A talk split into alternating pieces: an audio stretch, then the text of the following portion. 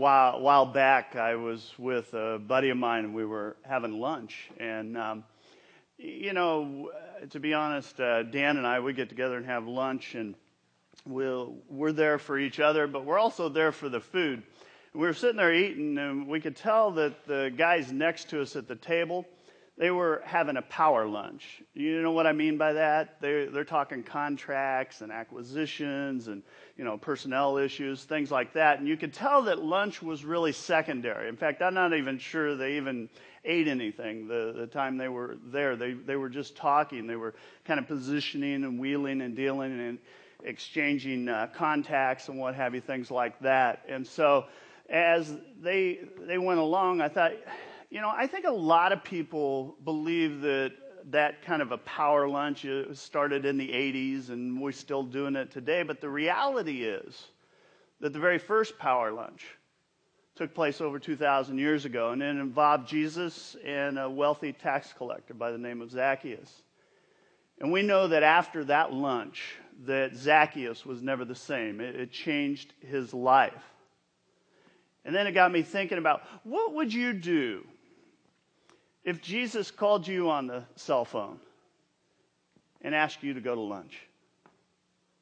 You ever thought about that? I mean, some of you immediately would go, Well, I, I wonder what restaurant I would pick out, and I, I wonder what I would order. Uh, I guarantee you I'd pray for lunch that day, you know, because I'm with Jesus. And, you know, I wonder what we would talk about. And I, I wonder what kind of questions Jesus would ask me. And then in that moment, I'm convinced you start sweating. Because you remember that, wait a minute, Jesus knows everything about me. He knows my business, He knows my relationships, He knows my struggles. Uh oh. I wonder what Jesus would ask me. You know, we're in this series, Revolution, and we've been talking about how God wants to revolutionize your life and, and, my life, and how God wants to use us to change the world, to, to mark eternity. And, and so today, I want to ask you some questions that I believe have the potential to revolutionize your life. I, I believe they're questions that if we were having lunch with Jesus, he might ask. And I, I think they're questions that Jesus asked Zacchaeus, if you read the story in Luke 19, and it kind of centers around a topic we talked about a couple weeks ago. And we talked about that followers fish, that followers get uncomfortable for the cause, that we're not supposed to get back in a La-Z-Boy chair and, and take it easy. And we had some folks that put initials on here, and we said, you know what? God, use me.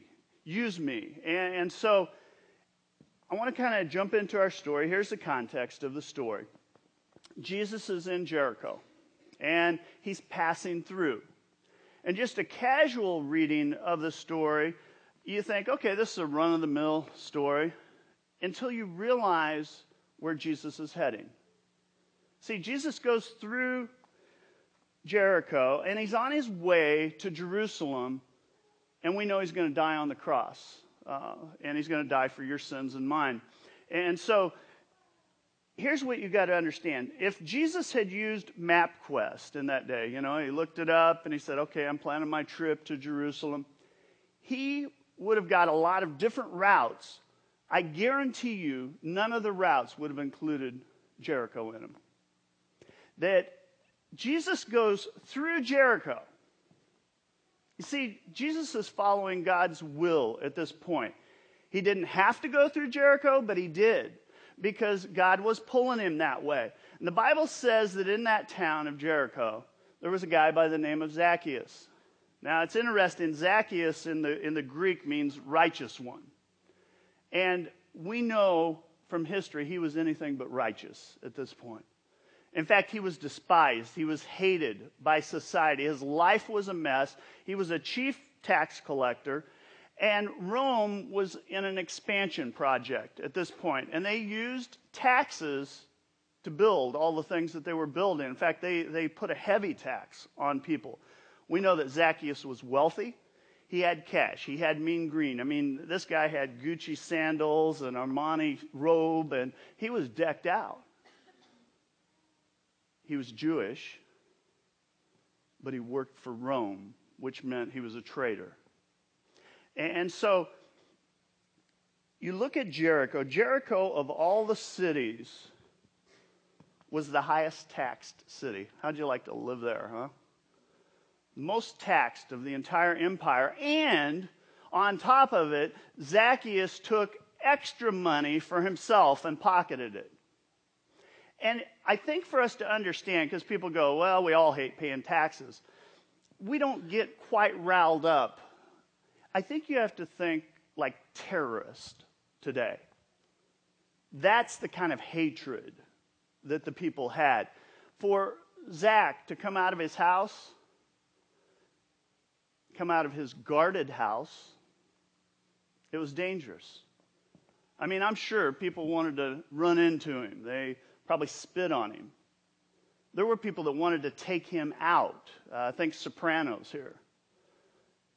And scripture says this Zacchaeus, he wanted to see who Jesus was. Zacchaeus wanted to see who Jesus was. But it's kind of like the world. The world wants to see who Jesus is. They, they want to see if this Christianity thing, if it's real, if it's authentic, what, what, what's involved. You know, are, are people really living out their faith? You know, is it authentic in, in their life? And, and so they, they wrestle with it. And I know as I'm talking right now, some of you, some of you go, well, I, am that kind of a Zacchaeus type person. I, I wonder how Jesus fits in, in my life. You know, I, am hoping that somehow he'll, he'll connect with me. I'm just checking the Christianity thing out. But it says he, he wanted to see who Jesus was, but being a short man, he could not because of the crowd. Zach wanted to see Jesus, but the Bible says he couldn't. I mean, to be honest, he's kind of the Spud Webb of the New Testament. You know, he, he's just short. He, he, he didn't even have a vertical jump. He couldn't see over the crowd. And, so he, he, wants to see Jesus. And as you read the, the story, I, I begin to ask myself this question, and that is Damon, when people see you, do they see Jesus? You know, it, it, in other words, am I like the crowd in Zacchaeus' day? Am I blocking people from seeing who God is? You know, am I becoming an obstacle?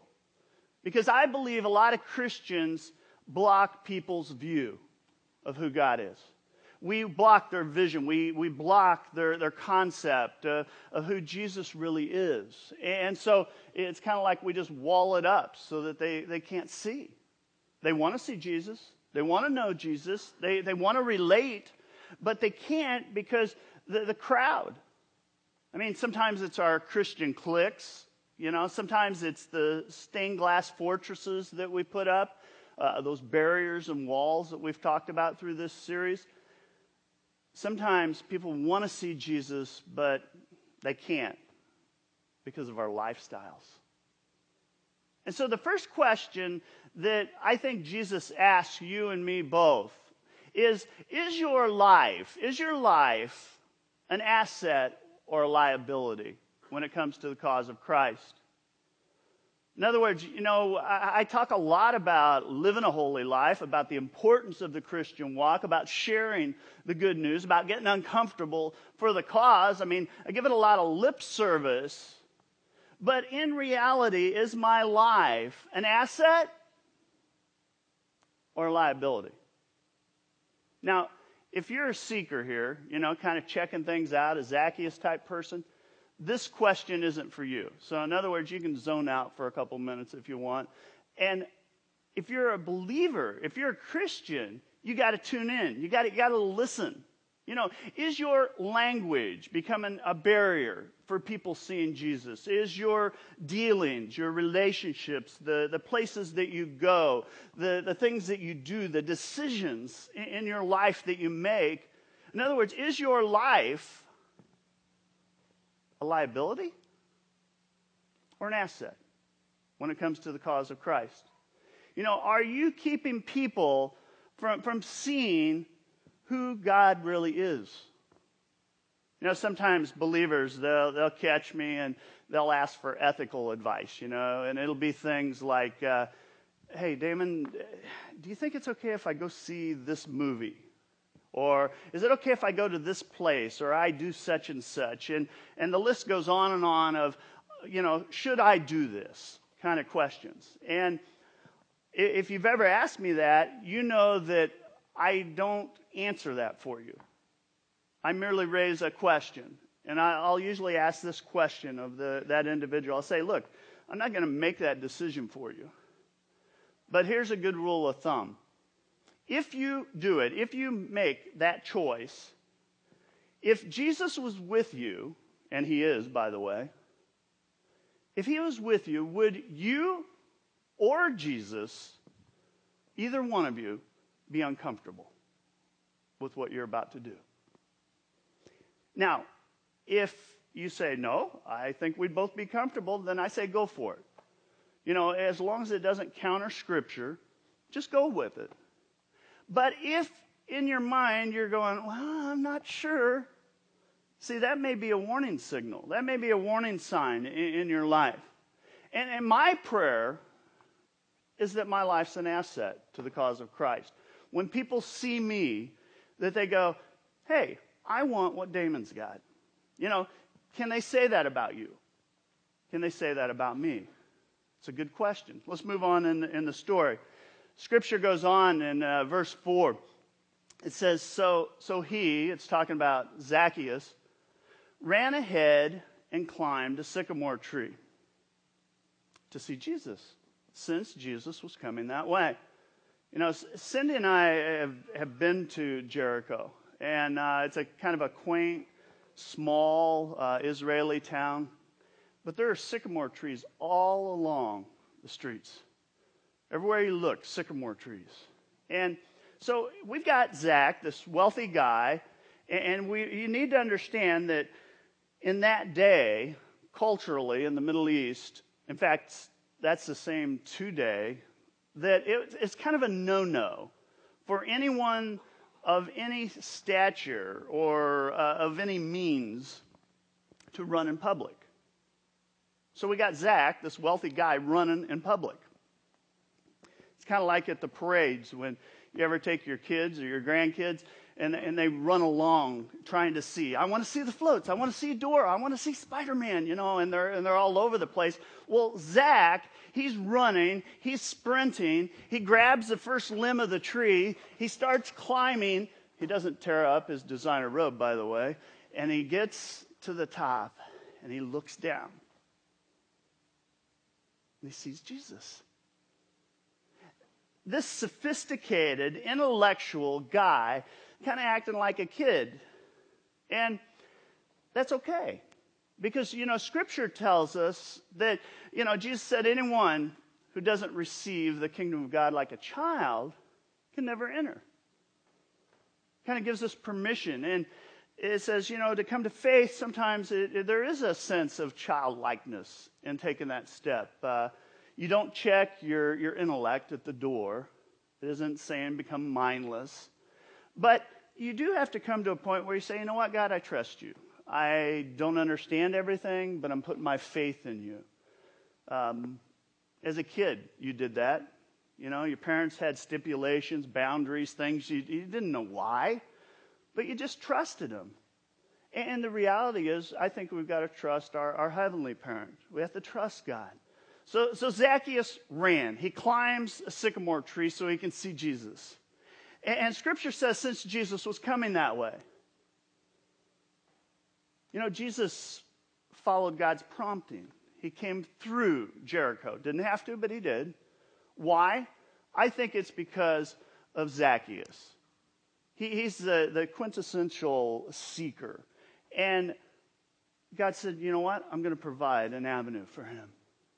Now, I've talked about this church. This church is a place that I think seekers are, are welcome, that you don't have to know about God or understand anything to be okay here, to be comfortable here, to, to have that kind of environment that, you know, we're willing as Christians to get uncomfortable so that people that don't know God or aren't close to God can, can come in, that we're intentional about providing a safe environment.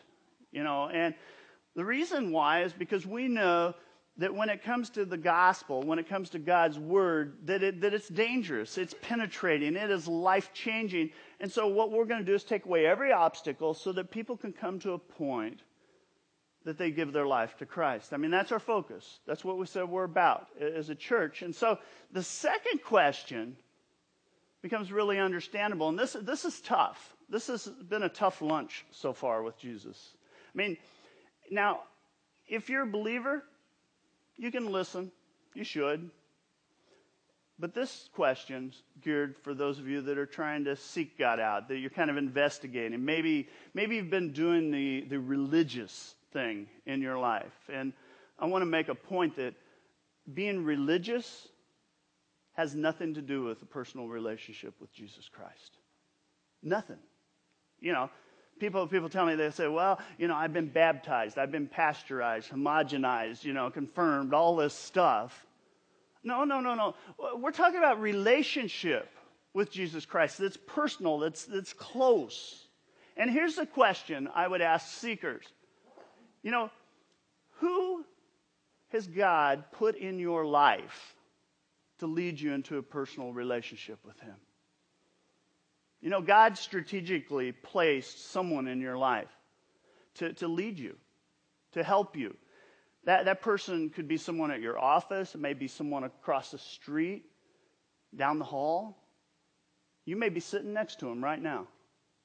And God, God promises in His Word that when we seek that he'll orchestrate, that he, he will bring about and bring someone into your life when you're seeking, that he'll bring a believer along. He'll, he'll bring someone that can help you when you are seeking in your life. Now, people today don't climb sycamore trees, they climb ladders, you know, cell towers. No, they're sitting in theater seats in a school, they're at work they're maybe at your health club. And they're just seeking, they're investigating, they're seeing if it's real, if they can trust it. Scripture says this When Jesus reached the spot, he looked up and said to him, Zacchaeus, come down immediately. It's interesting. Jesus is walking, people are pressing in, they, they, they're surrounding him. He has religious leaders uh, around him. And Jesus very easily could have stopped and spent all day long with the religious leaders. They could have talked about theology, eschatology, astrology, whatever. But Jesus is on a mission. Scripture says, the spot. When he reached the spot,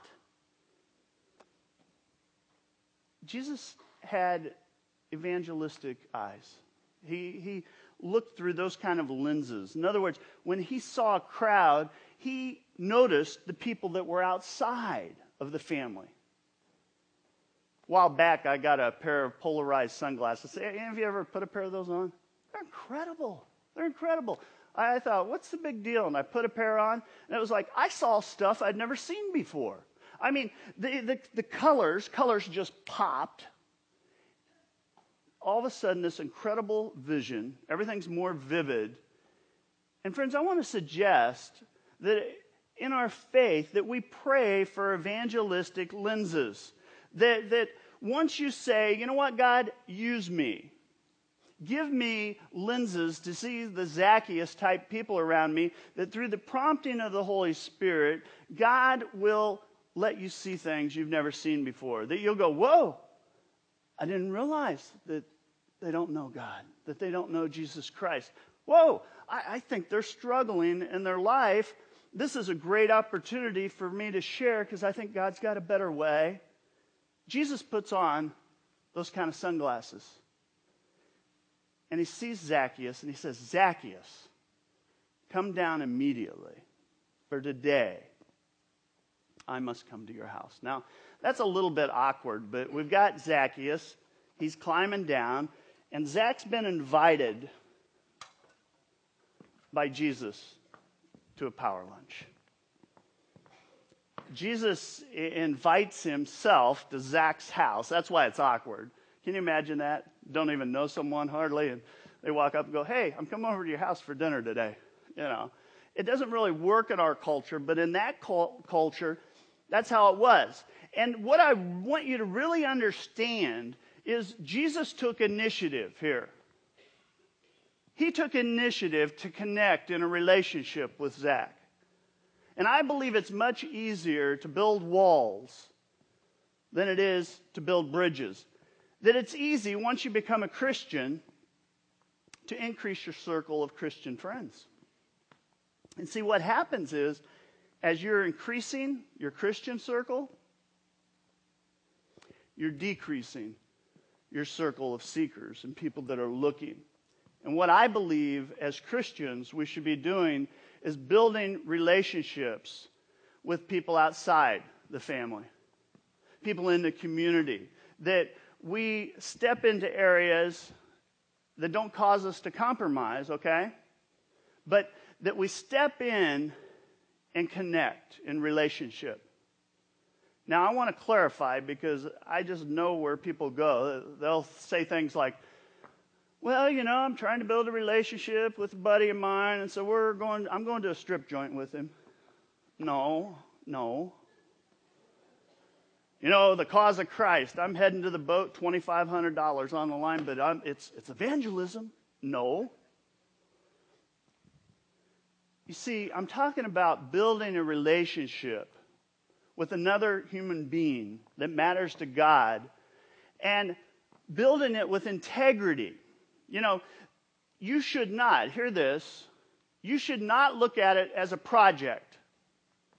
I've watched through my, my ministry, and some people look at evangelism like it's a, a project, like a Christian puts a notch in, in their Bible. Got another one. You know, they're a mess. I'm going to invite them to church. Another notch, man. Next. Oh, they're awful. I'm going to invite them to church. They said no. Next. No, that's not how it is, folks. We are to be motivated out of genuine love, genuine concern. And even if they say no, no, no, no, no, we care about them so much that we just stay connected. See, Jesus meets Zach right where he is.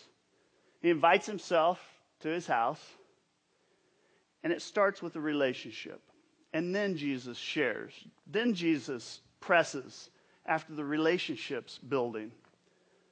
Scripture says, So he came down and at once welcomed Jesus gladly. Hmm. Gladly. In the Greek, uh, that's chairion. It means rejoice it's always associated with salvation. Luke uses that word nine times in the gospel. And every time someone's saved, they experience charion. They experience joy. They, experience, they rejoice about it. Here it's translated gladly, but they, ha- they have the same connection to someone taking a step of faith. And, you know something that bothers me? I'm going to be honest, is I meet a believer and we get talking and they'll, they'll finally go, yeah, I'm, I'm a believer. Yeah, yeah, I, I gave my life to God years ago. Yeah, I'm really excited about my faith, man. Yeah. You know, I have these conversations and I think, do, do they know the same Jesus I know? Do they serve the same God? that I know. Uh, because I understand the Christian life as a place full of joy, full of adventure. Now, don't misunderstand me. It's got problems. There are struggles. We fail. We mess up. Life doesn't go the way we planned. But there's a sense of excitement as you walk with God, as you, you allow God to, to kind of unfold in your life. And here's what I believe if you're not experiencing joy, if you're not experiencing that eh, real excitement in your life, I think you'll understand this third question. And that is, Jesus is talking to believers and he says, When was the last time you looked for a seeker in your life? You look at the rest of the story. Jesus is going to Zach's house. Verse 7 the people saw this and they began to mutter. People do that, by the way. You can think about it for a minute. he has gone to be the guest of a sinner. Oh my goodness. Can you believe that? Isn't that the worst thing you've ever seen? That's off the chain, man. What, what, what is, what's he doing? You know, I've done a lot of mentoring through the years with young, young pastors, and a lot of times I'll sit with them and just try and get a perspective of how they think uh, about what, what their job is as, as a pastor, what it is that God's calling them to. And I'll run through and I'll say, hey, tell me what the characteristics of Jesus is. Now, I'm going to admit to you, it's kind of a setup. You know, it's kind of a trick question. But they'll start sharing with me. They'll go, well, you know, Jesus is love and grace, and he's about forgiveness. Oh, yeah, he's, he's the Messiah, the Son of God, the Savior of the world. And I let them run for a while. I'll go, well, give me some more. Give me some more. And they just keep going. And then finally, I'll stop and say, you know, you're forgetting one of the biggest labels Jesus had. Jesus was a friend of sinners. And friends, that's what I want to be. Not compromising my faith, but showing them love, connecting with them. Why do I love them? Well, because I have the author of love in my life. And because God says they matter, they should matter to me. People matter. Everyone matters. Everyone that ever walks this planet matters. And I'm going to say something that's going to rattle some of your spiritual cages. But, friends, if you are not praying and reaching out and building bridges and connecting with people that aren't believers, I can tell you something about your life. It is dry, dry, dry, dry, dry, spiritually. It'll dry up. It'll shrivel up. It'll, it'll become this little seed that you go, where did it go? I've seen it throughout my ministry. But when people when people decide that they're going to like live in these Christian fortresses or they're just going to soak in God's word and they're not really going to look out there play they're just going to play the religious game, they dry up. They become bad testimony for the church. They create these La-Z-Boy environments that we talked about a couple weeks ago and they chill out in their chair and think they got it all together. You know, that's why this church is geared like it is. It's geared because we're more concerned about people outside than people here. You know, the church is growing, but friends, it's just the tip of the iceberg. I, I believe God longs for churches that'll dedicate themselves and Christians that will dedicate themselves to reaching lost people, reach, reaching people that don't have God. You want to experience joy. You want to experience excitement. You want to sense God's power in your life. Connect with people outside the family. The Zacchaeus type people. Look for those seekers. Maybe that person has bad vocabulary or, or struggles relationally, or maybe they're shaving the corners ethically, or they're spinning out, or whatever. But then watch. If you start trying to connect with them, watch your faith come alive. Watch your joy increase in your life. And one more question. Luke 19:8 says, "But Zacchaeus stood up and said to the Lord, "Look, Lord." That's interesting. A couple things. He stood up, which means one, he was sitting down, right? but it also means that he publicly stood before the people. And did you catch how he, he's talking here? Something happened during this lunch because he has this encounter and he meets Jesus, but now he's saying, Lord. That's curious. He shifted. Zach saying Lord meant he was announcing to everyone, God's number one in my life. Jesus is number one, top shelf. He's the top of the heap. And because of salvation, see, that's why he's calling him Lord. Somehow he found salvation in that lunch. He says this Look, Lord, here and now I give half of my possessions to the poor. And if I have cheated, that's an understatement. He knows he's cheated people. he, anybody, if I've cheated anyone, I'll pay him back four times the amount. Now, I guarantee you, because he was a guy about dollars, he already knew what kind of figure he was looking at there. And here's the final question What changes have you made personally and publicly because of Jesus Christ? You know, Zach makes a personal change in his life, a personal commitment, and that change affected his public life. You know, he, he stood there and he showed the people, he said, You know what? I'm dealing with my sin. I'm turning from my mistakes and I'm going to try and make things right. And I'm following Jesus. And, and it's amazing turnaround that happens inside, and he goes public with it. Now, you've heard me say this before, but I, I find it sad, just sad. Have You ever been in one of these situations? You, you hear about someone, maybe somebody tells you. So and so goes to church. They're a Christian. You know, they're a leader. I'm telling you, they're a Christian. And in your mind, you're going, You got to be kidding me. Are you joking? That's hard to believe. I would have never guessed that. And I kind of go, whoa, that's just sad. That's just sad. I mean, have you ever done, don't, don't say names, but have you ever done that? And, and here's why it's sad. If I know Jesus, if my life personally has been changed because of what God did for me, then publicly people should see it. And I'm not talking about running around with a spiritual chip on your shoulder and, you know, kind of looking down on people and holier than thou and carrying a great big Bible going, I'm a Christian. I'm a Christian, you know. That, that's not what I'm talking about.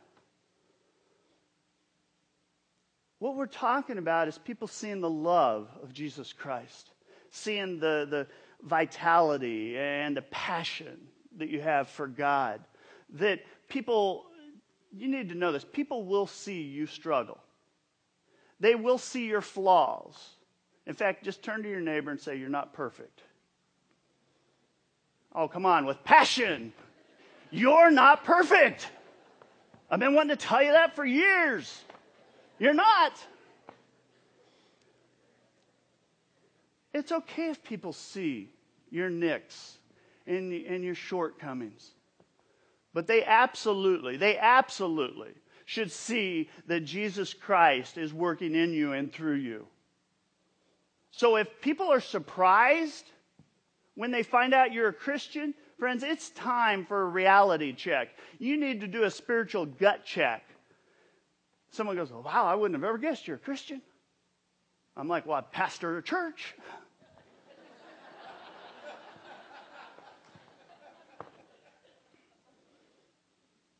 Zach went public with something really personal. You know, a couple weeks ago, put these initials up here. Some of you went public, said, okay, God, use me. Use me. You know, last week we brought in new members to the church, and they went public and said, you know what, I'm making Faith Fellowship my home. You know, next week we're, we're got quite a few people going public and they're going to follow in baptism. And basically, they're saying to the world, I believe Jesus Christ died for my sins. He's my Savior. And because of that, I'm taking this step of faith. What I know is there are others that need to take that step of faith too. You know, I'd be glad to talk to you after the service. Uh, if you want to come hear what we're doing um, after, after the uh, dedication, we're going to talk about what we're doing next Sunday with baptism. You know, immediately following this service, we got a family that's going public. They're going public and saying, you know what, we commit ourselves as mom and dad to doing whatever we can to raise our daughter in the faith, to be the best parents we can. Private goes public. It always does.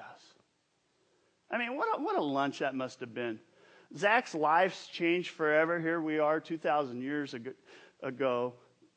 We're talking about that story today. It's amazing. So I want to shake us a little bit, you know, to, to reach people for Jesus Christ. If you get serious about it, you're going to find a, a passion and a joy that I believe you've never will have never experienced before. You, you'll find that your faith comes alive. You know, when when was the last time? When's the next time? You're going to go out on a limb and have a power lunch for the sole purpose, sole purpose of winning a friend, having a relationship with someone. With the hope, with the hope of influencing them for the cause of Jesus Christ. See, eternity, eternity's in the balance here. It's critical. And I believe God wants to use you that way. That's how God's going to change the world. People around you is through you. Through you. Let's bow in a word of prayer together. Our holy God, God, we praise you. God, we thank you for all the opportunities that you give us. God, I pray that your Holy Spirit would just help us put on those lenses that we could see vividly and in full color the people around us that don't have you. God, I pray that most of all we are about building bridges with those individuals, loving them for just who they are. And God, give us patience. God, may we be your hands, your feet, your eyes. God, I know there are some here today that, that say, hey, I'm the one that's looking, I'm seeking. God, I pray you'd let them see the believer in their life that can help them. You can just pull up alongside them and love them, try and answer questions. God, use us. Help us change the world. It's in Christ's holy name we pray.